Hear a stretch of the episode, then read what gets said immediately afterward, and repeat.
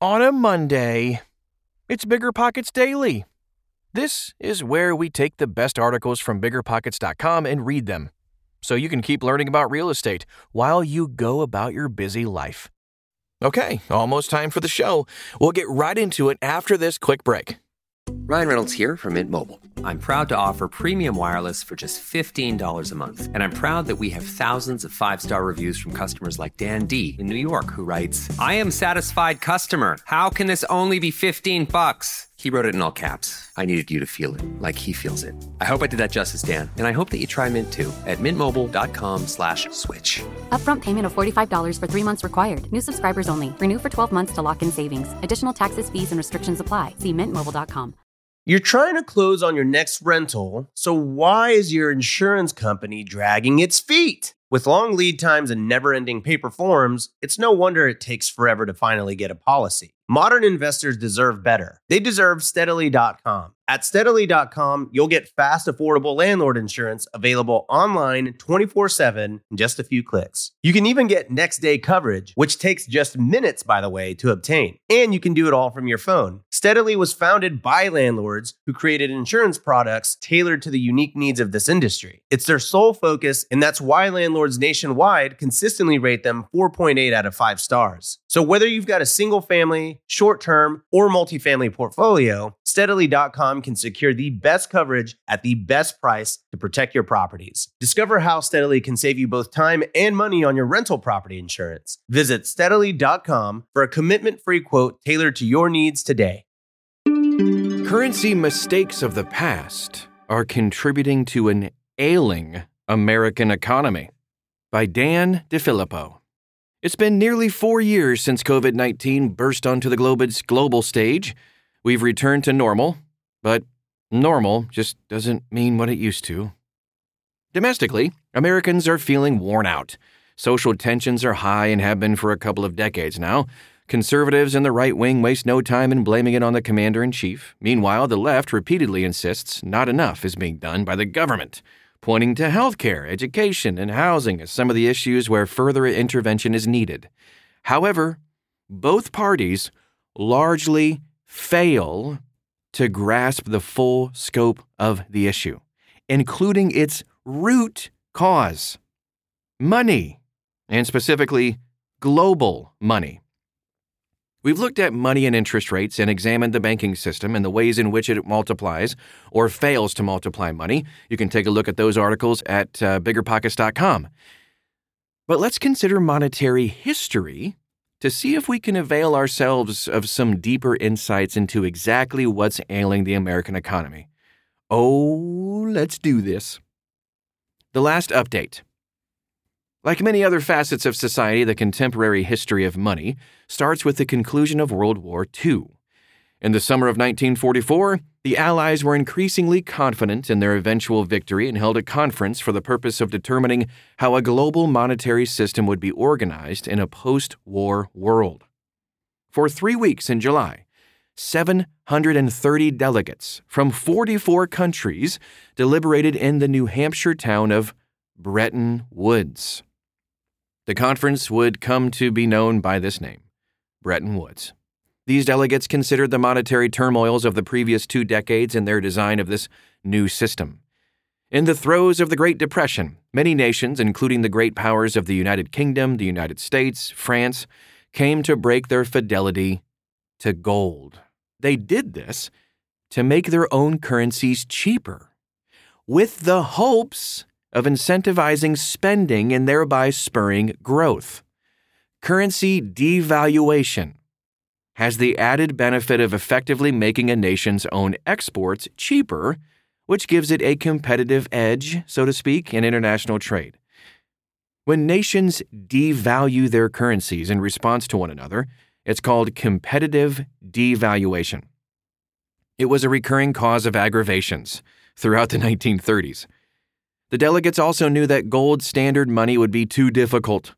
If every nation used a gold standard for their money, there would be no global currency for trade. This means that if Mexico wanted to trade copper to Norway in exchange for salmon, Mexico would inconveniently need to maintain a reserve of Norwegian kroner, and the Norwegians would need to do the same with Mexican pesos. And these countries would have to do that for every nation they wanted to trade with. Either that, or they'd have to exchange currencies directly in gold, which is expensive, hazardous, and of course slow. So what was the middle ground between a stable value currency system and an efficient currency system? Legendary British Treasury economist John Maynard Keynes proposed a currency system he called Bancor. Bancor would function as a neutral currency overseen by an international central bank, with nations settling their Bancor balances periodically at a fixed exchange rate. Occasionally, a nation's exchange rate could be adjusted to reflect changes over time in the value of a nation's currency. Bancor, or Bancor, is what's referred to as a balance of payments currency system, one in which the value of a nation's currency changes in value in accordance with its trade balance. More exports mean the currency appreciates. More imports mean the currency depreciates. But the American delegation rejected the Bancor system. What was decided on instead was the adoption of the U.S. dollar as the global reserve currency. The arrangement was that individual nations would maintain an exchange rate with the U.S. dollar, and the United States would maintain a gold standard by pledging to redeem U.S. dollars from foreign governments for gold at $35 an ounce. This would seem to have solved the currency reserves problem while still featuring a strong store of value through the inclusion of gold. A seemingly elegant system. The exorbitant privilege. So with the U.S. dollar established as the global reserve currency, the U.S. found itself in an interesting economic position. The Bretton Woods system meant that global nations, banks, and businesses would always be in need of more dollars as their economies grew larger. This need would cause foreign exports to be cheaper in dollar terms. The dollars were naturally flowing from where they were plentiful to where they were scarce, in the same way gas flows from a high-pressure to a low-pressure environment. And all this was in exchange for foreign goods and services. This tailwind to the American consumer's purchasing power would be termed the exorbitant privilege, the benefit of foreign producers all competing to sell their goods for the currency that Americans had in relative abundance. But there was a flaw. An incipient problem. The Bretton Woods system suffered from a problem that would come to be known as the Triffin Dilemma, named after Robert Triffin, the economist who would present the issue to the U.S. Congress in 1959. The Triffin Dilemma described the tension experienced by the U.S. dollar as the global reserve currency. Triffin explained that being the global reserve currency meant that the U.S. dollar had to supply enough of itself to meet the currency demands of global commerce. The global need for dollars meant that U.S. manufacturers would be exposed to foreign competition. The Bretton Woods system was having the effect of urging the U.S. to consume more than it produced, and even to borrow money to finance more consumption. Essentially, the U.S. consumer was, quote, forced to purchase exports instead of domestically produced goods. All to move dollars around the world to the places where commerce needed them. Money in the shadows. As foreign economies grew larger, they wanted to hold more dollars. Go figure. Naturally, some foreigners wanted to lend their saved dollars in their own country where dollar demand was high. Others wanted a way to source dollars without direct transactions with the United States. If this sounds familiar, it's because I'm describing banking, but with one important detail. It all took place outside the United States, with dollar deposits held in foreign countries outside the U.S. banking system. Dollars held in this manner are called eurodollars. The term doesn't have anything to do with the euro currency used today. The euro prefix in the term simply means offshore or abroad. Its first usage was describing U.S. dollar deposits held in Europe, but the term can apply to really any location. Euro yen are Japanese yen held outside Japan. Euro sterling are British pounds sterling held outside the UK, and I'm happy to share with you that, yes, euros are European euros held outside the eurozone. That's kind of confusing. I I got some euros. Anyway, as all this euro-dollar finance took place, Triffin observed a burgeoning supply of U.S. dollars held abroad. The Federal Reserve, responsible for keeping track of the size of the global money supply, became increasingly aware of its inability to account for this shadow money being lent, spent, and multiplied overseas. This presented the United States with another problem. The Treasury was still obligated to redeem dollars for gold at a rate of $35 an ounce. However, its gold reserves were dwarfed by the U.S. dollars created by this offshore banking system. What? As more and more foreign governments came for gold, the U.S. gold reserves were depleted. A doomed alliance. One attempt to answer this problem was the London Gold Pool. It was an agreement formed in 1961 between the U.S. and a group of European nations to contribute to a central supply of gold that would be used to help stabilize the price of gold in the London market. The U.S. was the senior partner of this arrangement, contributing 50% of the pool's supply. It was essentially an effort on the part of the U.S. and other nations in the global monetary core to put more gold behind the global money supply. Oh, of course it wasn't enough. The participants had originally intended to implement an apparatus through which they could impart stability to the monetary system. But as the global monetary system continued to grow larger, the effects went in reverse. The apparatus designed to impart stability to the global monetary system began to imperil the actors working to stabilize it. Instead of transmitting stability from the participants through the global money supply, it was transmitting instability from the global money supply through the participants. Ugh. France, aware of the direction things were going, withdrew from the agreement and repatriated much of its gold in the summer of 1967. In the fall, the British pound sterling was swiftly devalued in an episode of speculative attack. The pool collapsed that following March. Its members had neither the will nor the means to continue supporting it. That didn't last long. The final nail. Most people know what happened next. On August 15, 1971, President Richard Nixon, "I am not a crook," announced that the United States would no longer honor its promise to exchange gold for dollars. It was a decision that shocked the world. In the years immediately following, the price of gold increased in value by a factor of almost 5. Most people don't understand that this decision wasn't made so that the U.S. could become a profligate, irresponsible spender, as the proliferation of euro-dollars helps us understand. The dollar gold peg wasn't simply broken in a day. It was a system that was placed under increasing strain over a long period of time until finally it was no longer manageable. In all sensibility, it was unrealistic to expect the U.S. to continue to supply its gold to the international community at the relatively low price of $35 an ounce. 1971 was the year that the U.S. publicly shirked the full responsibility of global money. Little did anybody know that it was ceding control of the global money supply to the invisible hand of the eurodollar system. New money. It didn't stop with the de-linking from gold. Over the decades that followed, the eurodollar system continued to grow in accordance with global commerce.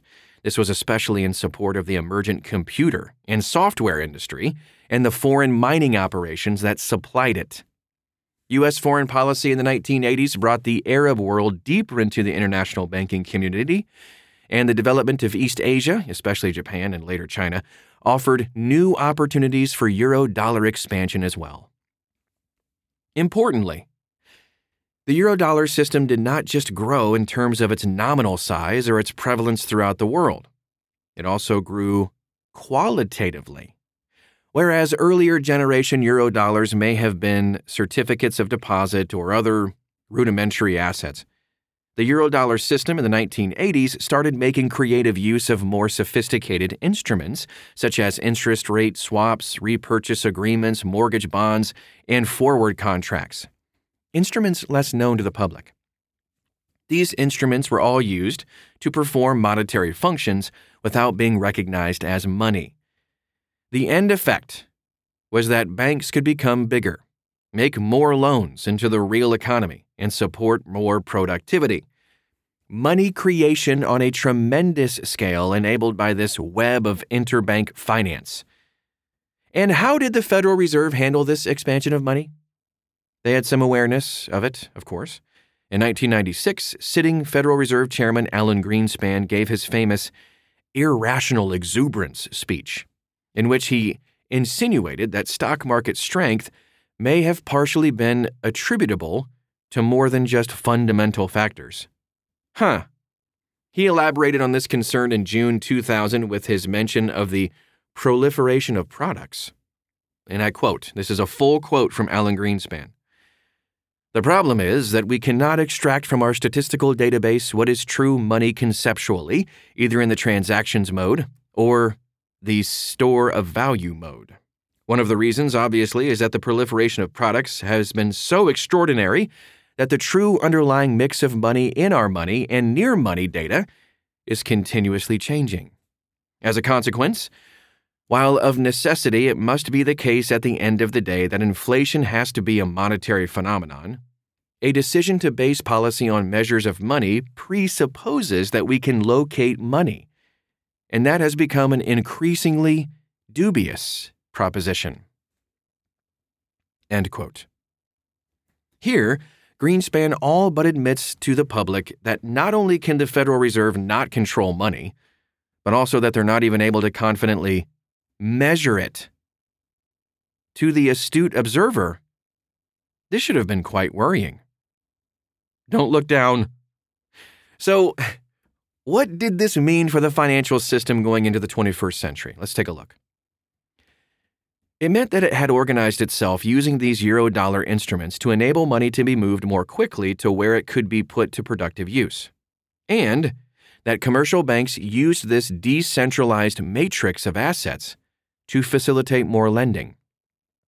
This profusion of credit continued until it finally reached its crescendo in, oh, you guessed the year, 2007. It was the year when the euro-dollar system started to falter. It then did something it hadn't done since its creation. It assessed its risk. And when it assessed its risk, it decided that not only couldn't it continue its growth, but also it had grown too big. You think? So it wanted to go in reverse. The instruments that had been transmitting liquidity through the system started to transmit risk exposure instead, as efficiently as it used to create money. The euro-dollar system started to create hazards. And we all know this reversal event and its fallout as the global financial crisis. And euro-dollars explain what made it global. It was because American mortgages funded multiple layers of euro-dollar finance, so much so that when they became just a little bit risky, the entire system attached to it began to seize. It's not as well known, but the first bank to run into trouble at the time was not Bear Stearns in 2008, but a French bank by the name of BNP Paribas, I'm mispronouncing that, but whatever, in the summer of 2007. And not in U.S. mortgages or mortgage bonds, no, but in one of its money market funds, of all things. The euro-dollar system had gone as far as it dared. Instead of writing new loans, it began calling old loans. Instead of creating monetary assets, it began to hoard them. A monetary phenomenon. 15 years later, the global economy limps along from crisis to crisis. Interest rates remain low, reflecting a lack of opportunity in the real economy. Banks are awash with reserves and nobody to lend them to, even as interest rates have been at historic lows. For 15 years, no government has had a good answer. None. Central banks have gone full bore on stimulus, but just can't seem to spur any growth. They try the same policies, and we hear the same stories. But in 2024, nobody thinks to ask, what if the Federal Reserve doesn't really control money? What if the euro-dollar system had already created all the money the global economy needed? And what if It's just been in a slow, painful contraction since 2007. What if we got it wrong? That's a wrap. But wait, I've got a tip to share. Do you go to your search bar every time you're looking for that real estate investing checklist, spreadsheet, or another resource you need? Stop Googling and head to biggerpockets.com/find to get easy-to-understand market reports, step-by-step investing guides, and so many more free resources for aspiring real estate investors. Save time and get what you really need, all in one place. Google's got enough traffic as it is. Give them a break. Visit biggerpockets.com/find. That's biggerpockets.com/FIND to access free, the keyword there, investing resources from BiggerPockets.